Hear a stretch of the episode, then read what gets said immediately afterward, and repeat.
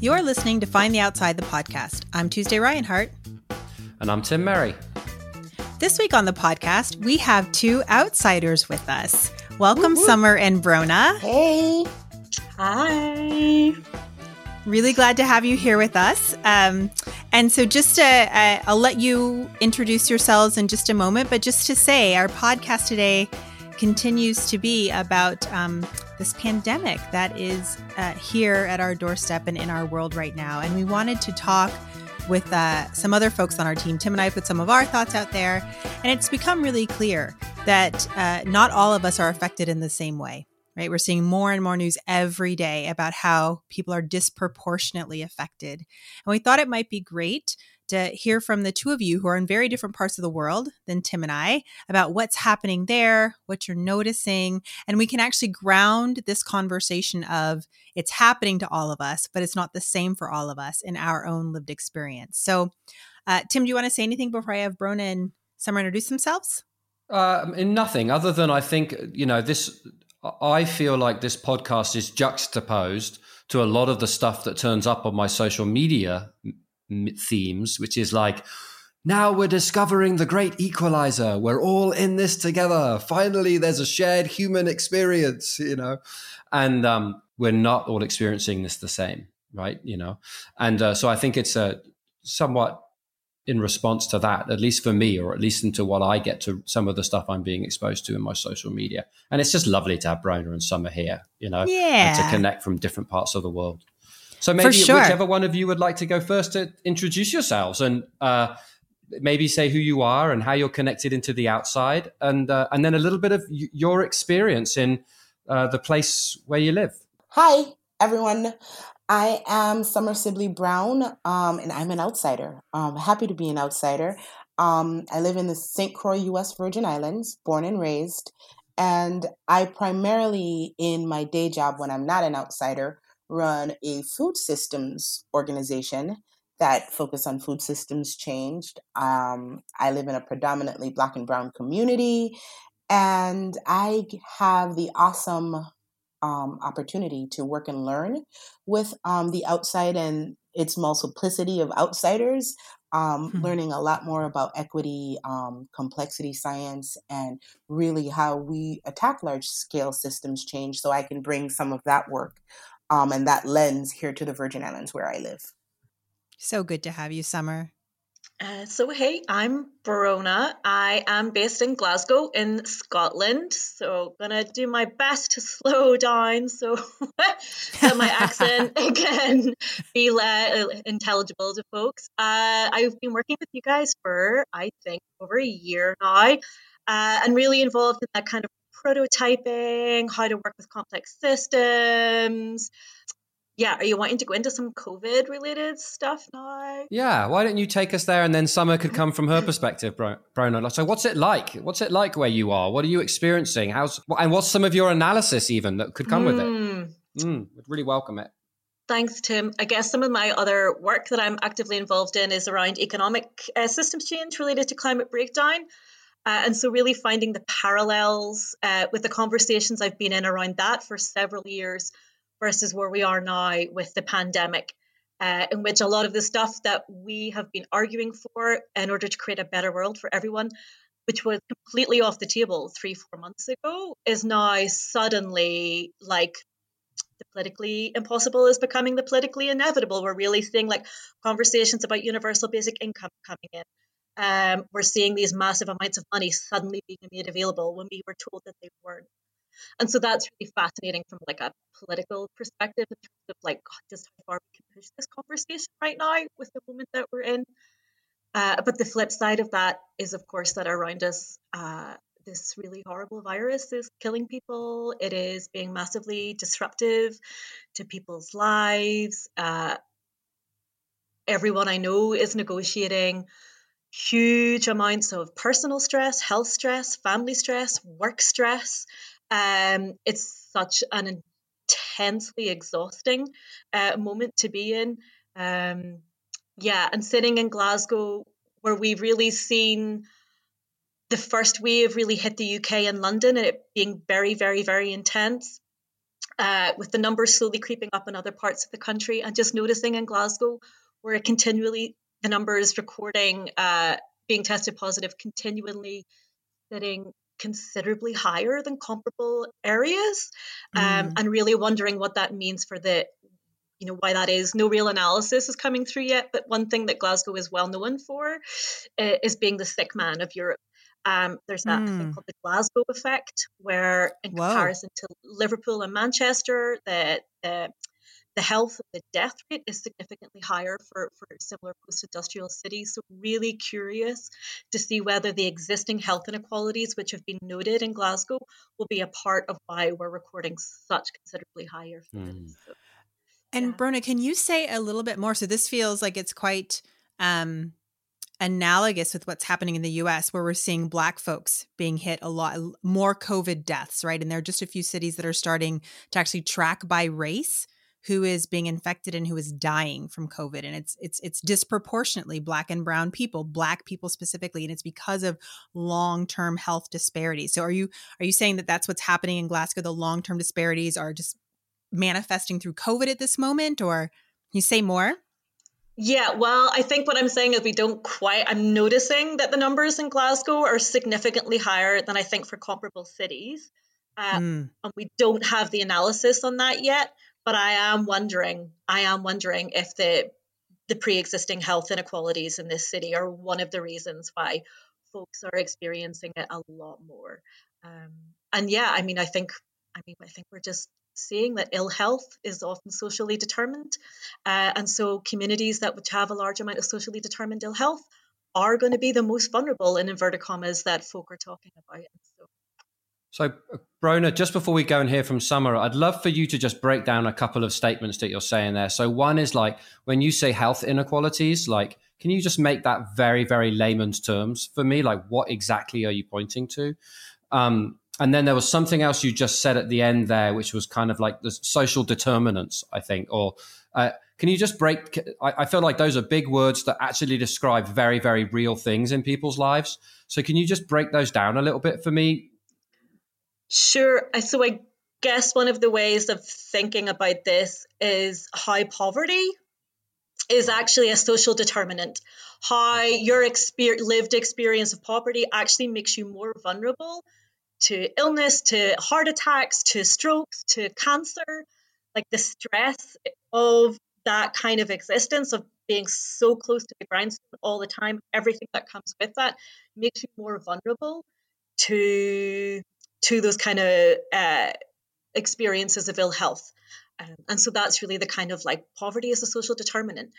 And you would see that analogous in black communities here right? Just and and other people of color other other people of color here. So just to kind of say like we're talking about the same phenomenon. And so as we t- as we go into this conversation and we say not all of us are impacted the same this is a key part of it right? This idea of class race right yeah. um, different marginalized groups are going to be more vulnerable simply yeah. because of pre-existing conditions and you know the the folks who are vulnerable to covid right now have diabetes have heart disease have lung exactly. disease these are mm. disproportionately higher in our folks who are yeah, I, I like how you so put that question, more vulnerable. That's a great. That's a great yeah, thing well, to put in quotes. the question is because it's it's the phrase. You only you only need to worry if you're vulnerable without asking like why are you vulnerable in the first place, which is systemic and structural. Okay, Summer, can you tell us a little bit about uh, what's happening there in St. Croix and, and what it, what you're noticing and what your experience is? Um, well, yeah, and I wanted to say thank you, one, for this conversation, and two, Brona, you w- woke up so much for me um, with your input because the question is, who are the vulnerable populations and how we serve them. And so I live in um, St. Croix, U.S. Virgin Islands, and we're a territory. We're an unincorporated territory. And I think the largest fear for me around this is how invisible we tend to be to our nation. And so, as you talk about structural inequalities and we talk about communities that high, have high level of vulnerabilities, we import 98% of our food. That's one lens. We, and I would like to say my sister territories um, of Guam and the Northern Marianas and American Samoa have predominantly um, huge instances of obesity, chronic chronic weight diseases, hypertension, heart disease. So 60% of my population is automatically young people, not older people in my age range, people from 20 to 40, young children, because of those incidences of those obesity related and diet related diseases, we are all now vulnerable.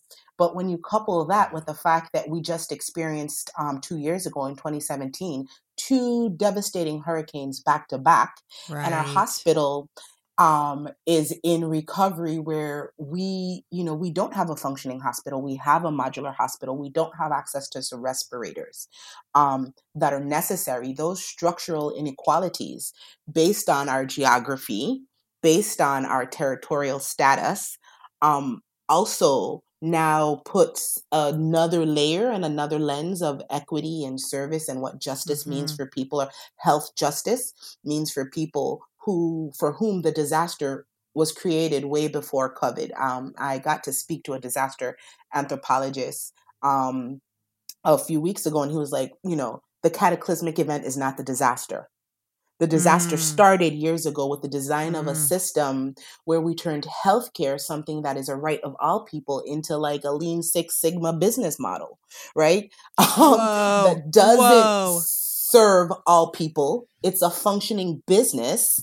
And now, now that has, we've been perpetuating that and we run it, we run it like that. And then there's this event um, where a small island that sits in the ocean and has sister territories that sit apart from our nation will need service, um, probably disproportionate to support our structures and they probably won't be able to do that for us because the rest of America doesn't know that we're Americans. And I just answered that in an email when I asked a organization that was providing emergency assistance to children um, who are suffering from not being in school and need access to meals. And I was told that they are only funding the United States at this time.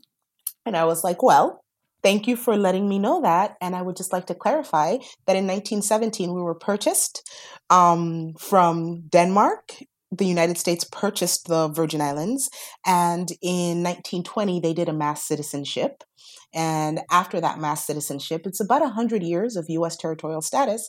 And we've died in a couple wars for America, and we do service. So I can accept that you don't have money to provide assistance to us at the pandemic because you're juggling resources. What I cannot accept is that you're telling me that I'm not American. Mm. Um, and so it's while we're dealing with like the COVID 19 and, and how funds will be dispersed, and my lens on the pandemic, because our geography also gives us some saving grace, right? We have a border of water around us. So once our ports are closed, what we're dealing with is what is here. Um, the other issue is how do we manage what is here in a system that was not made to see me and my community? Summer, I've heard you, uh, you've been so clear here, and I think um, careful in calling the U.S. Virgin Islands a territory, but I've actually heard you refer to it as a colony.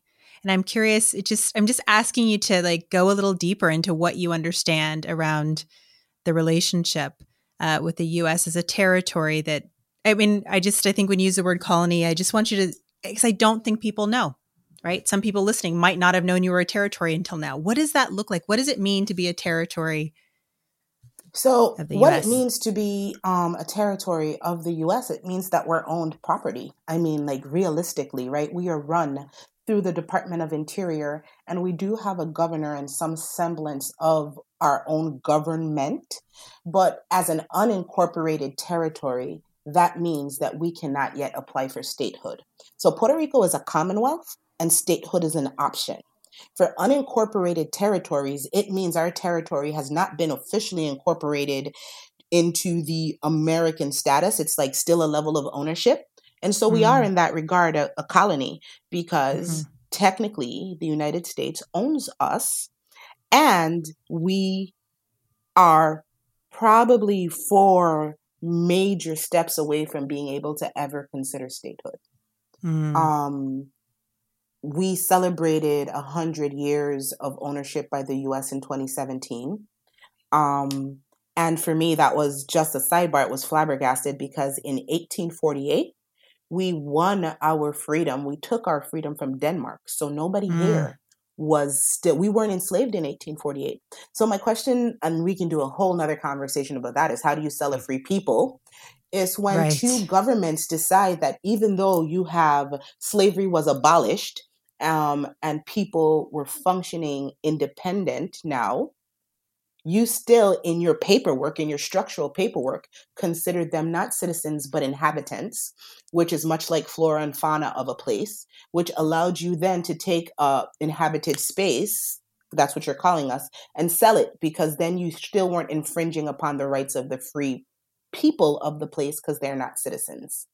Um, and that's a whole nother conversation but i do think that if we view subsets of people not as equal, it allows you to ignore their health needs, as Brona was talking. You know what I mean? It allows you not to Mhm. build into their infrastructure and con- with with a level of consideration that when we have a pandemic, they are naturally overlooked. So, uh, so I got I got like so many streams of thought happening simultaneously that it's actually hard to contain them. So, I, but but uh, but here's a couple just to open up the, conversation. So one is like how much of this is class. So I look in like Little Mahone Bay where I live. You know, largely white uh, population, middle class, pretty wealthy. You know, and like uh, the isolation has been uh, pretty well obeyed. It's been well followed because people have a wealth on some level to do it. Not everybody, right? You know, I mean, Nova Scotia has the highest rate of child poverty of anywhere in Canada, so it's not like it's this. You know, it's not like some. But Mahone Bay itself, you know, we've had kind of ridiculous circumstances of people walking around town, tourists walking around town, asking why it's so quiet and where they can get some fish and chips last week Really? you know right and so there's so there's just like there's there's like really weird things happening uh, we've had uh, el- elder generations refusing to self-isolate Mm. You know um, uh, whereas kind of like middle uh, kind of my middle-aged and younger generations have all been really strong about isolating at least around here uh, so those are the kinds of things we're encountering. So I, f- I actually feel like I'm living somewhat in a class buffered circumstance right now. You know, um, where people are being reasonably well behaved, and and you know, and there's actually a fair amount of options uh, available to people. Um, at, at least in my direct networks. So there's I have question about the the the, the class layering of this. And, uh, and I wonder how that's playing out in the UK, Brona. Mhm. And then I wonder how the geographical tensions that Summer is pointing to are playing out in the UK as well. With, you know, I mean, your roots are you're living in Scotland, but you're from Northern Ireland, right? But were raised a Catholic in Northern Ireland. Do you know what I mean? So, like, how's the like? Is there is there? Are you seeing something almost like of a geographical parallel the way Summer was talking about it, or is it really a lot more of a class question? The way that I, at least, I'm feeling seeing it here in Nova Scotia. I just have a question and Tues. Obviously, jump in whenever.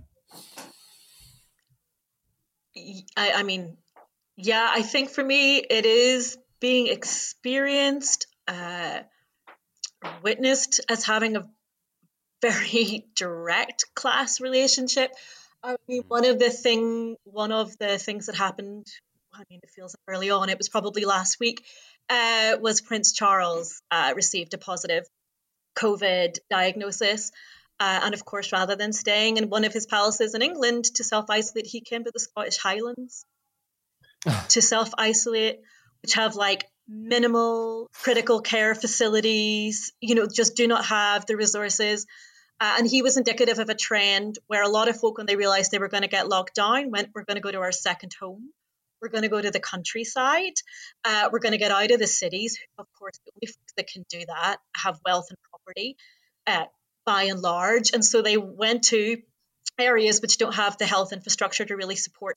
And numbers now are beginning, like the the increase in numbers is now beginning to show that it was spread uh, in that sort of way, or at least that's an early read of it. So there's a clear, clear class dimension. I think one of the bits of analysis, like just a kind of a really basic framing of it was like the rich went to their private islands and their yachts, the middle classes stayed home and worried about their kids, and working class folk had to go and stack shelves and drive buses and take people around, and they got very, very, very sick. And like that is just a kind of like really basic but pretty accurate reading of how this is impacting people. Thank you. That's such a clear way of kind of showing the stratification. And just to kind of like to keep us all integrated we can sometimes be that clear when the classes are all white right? When right? So like just to name like class is a huge factor. And here at least we can't separate that from race. Like you couldn't do you know what i mean? Like that that doesn't you can't just say what is the class lens? Because class here is so inextricably tied with mm-hmm. race and it's often gender capitalism. that you yeah. yeah. you can't like you can't just pull it out um, that's right so it's just it's just kind of worth knowing. I'm sure it's the same here class wise, but who is in each class is so stratified as well that mm-hmm. you get kind of a double whammy. Can you just break that down, Tues? So often, I just want to say here in the U.S. and like that's part of my reaction. Part of, in the U.S., people want to say, "Oh, it's about class, not race," right? right like that's a right. it's a clear way to not talk about race here instead of really talking about we have structurally stratified our hmm. economy our economy so that black and brown folks are in the lower class.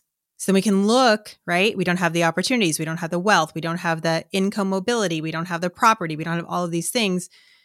And so, but you can look at it and keep some of the the clear racism out when you only talk about it through a class lens, right?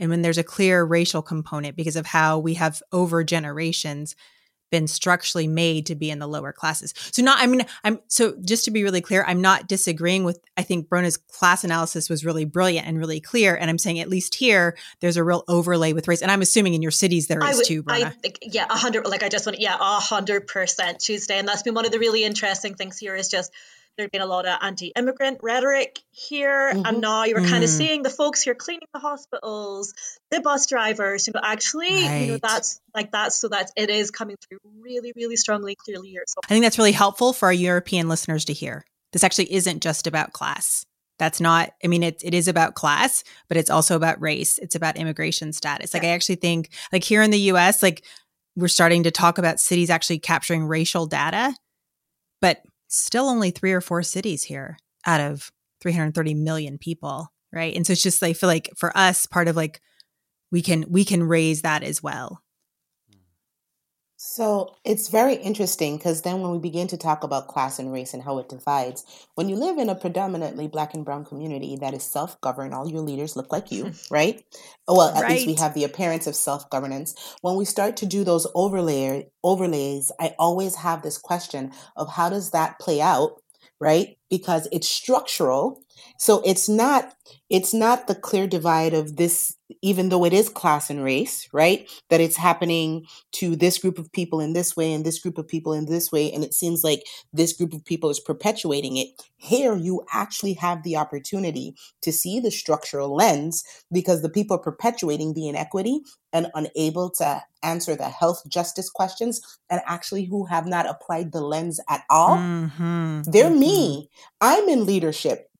Mm-hmm. I'm not having the equitable health distribution conversation, which then in this tension begins to feel like personal, right? So we have a lot of, well, that person didn't like me because it can't be racism because they look just like me the owner of the bank the governor the the legislator they're they're not experiencing a different type of um they don't come from a different background even though they may live it in a different class right? We still don't divide it like that because the pool is very much us. There's mm. also a mm. part of this that does have a clear line um, with people who have chosen to make the Virgin Islands their home, who are not from here, um, and do have the economics. Um, and so there is that like race and class divide there, but sometimes it feels like their world is quite separate right? They don't have health care here in the Virgin Islands. They fly on a plane. We are their second home. So where they are being counted, where they vote, where the bulk of their money is stored, while we are their we are America's paradise, and this is their intersection in paradise. They don't really interact and intersect with us in the same way. So, like, there's a clear wall, of the people who this is paradise to. And there's a clear wall who were born in paradise who we haven't even began to have this level of discussion because of exposure, which is one of the reasons the outside has such become such an important part of my life so that I can begin to have these conversations and build communities that can talk about complexity and equity and the overlay of class and race and kind of think about what that means for for communities that are predominantly homogeneous right? So i'm talking about black and brown but it could be sovereign indian nations. It could be you know it could be chinese communities. What happens to class race and structural inequity when the purveyors of it are us because this is the mm. system I was educated in. Mm. I love it. So good. So my friends, I think it's like it's like we're beginning a conversation and we're inviting everybody who's listening into it. There's no, as always with the outside, there's no simple answers. There's no clear. Do you know what I mean? But like, but my goodness, by seeing it and hearing these perspectives from the different parts of the world, we get to understand this at a completely different level and way than we would if I was just living in sweet little Mahone Bay you know and so i think there's i just uh, enormous value in this conversation and knowing that we're just beginning and we're inviting everybody else who's in their communities and in the world to reach out to others who are different to them to understand how this is not the same for everybody before we ask for songs well, also, and poems tuesday I know I'm bursting. You can know, tell. Yeah. Tim's looking at me and just like, I love it. I'm like, ah, I can't. I, I have to say something. I just, uh, yes, 100%. This is like the, this is the beginning of the conversation just know that we'll be having these conversations together as outsiders. But uh, but the thing I like wanted to say is like, oh my gosh, you both are so brilliant. This is why I leave our team meetings amazing. So happy about the people I work with. Brona, like just the clarity you brought and summer like the new perspective like a perspective that I don't think many people are holding. I just I feel blown away by the two of you and so happy you joined us today. So just wanted to say that really publicly, little like thank, thank you. you. Thank you thank for you. being here. Mm. Yeah. Thank you for the thank you for leaping into the outside with us. Yeah. I was pushed. what, yeah, Brona was push, Exactly. Yeah. You pushed and I pulled. Brona did not exactly. have a choice. Yeah. Yeah. Yeah. Brona was just coming along.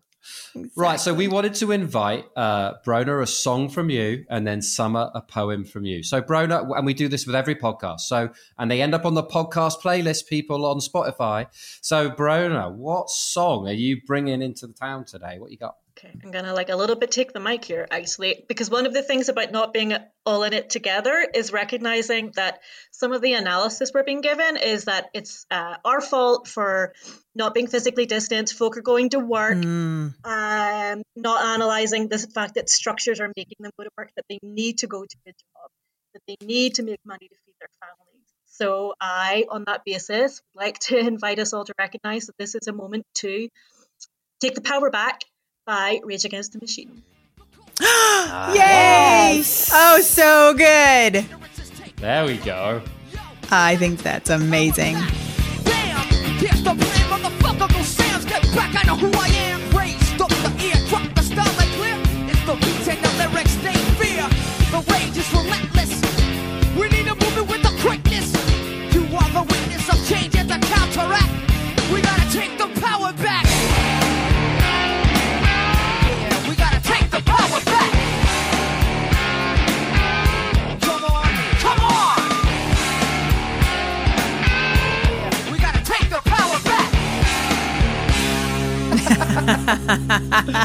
what a good pandemic song.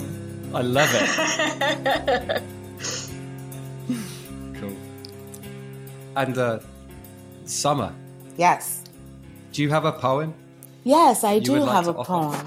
Um, it's written by me a very long time ago. I chose not one of my angry ones. So here we go. Um, it's untitled. Does a black heart bleed black blood? Does a black man make black love? Does being black now signify everything that I am or will ever be? Am I black or is being black me? Does being black mean seeing black, black vision, the black decision, manifesting my black destiny, black days, black ways, black magic, black majesty?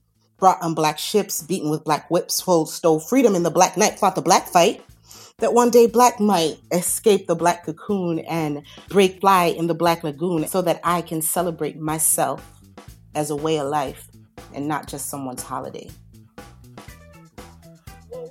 What?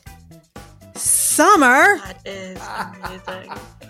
Uh, Is amazing. wow. Yeah, I write poetry. Okay. Yes, you do. Apparently so. Right, bombs. Yes, you do.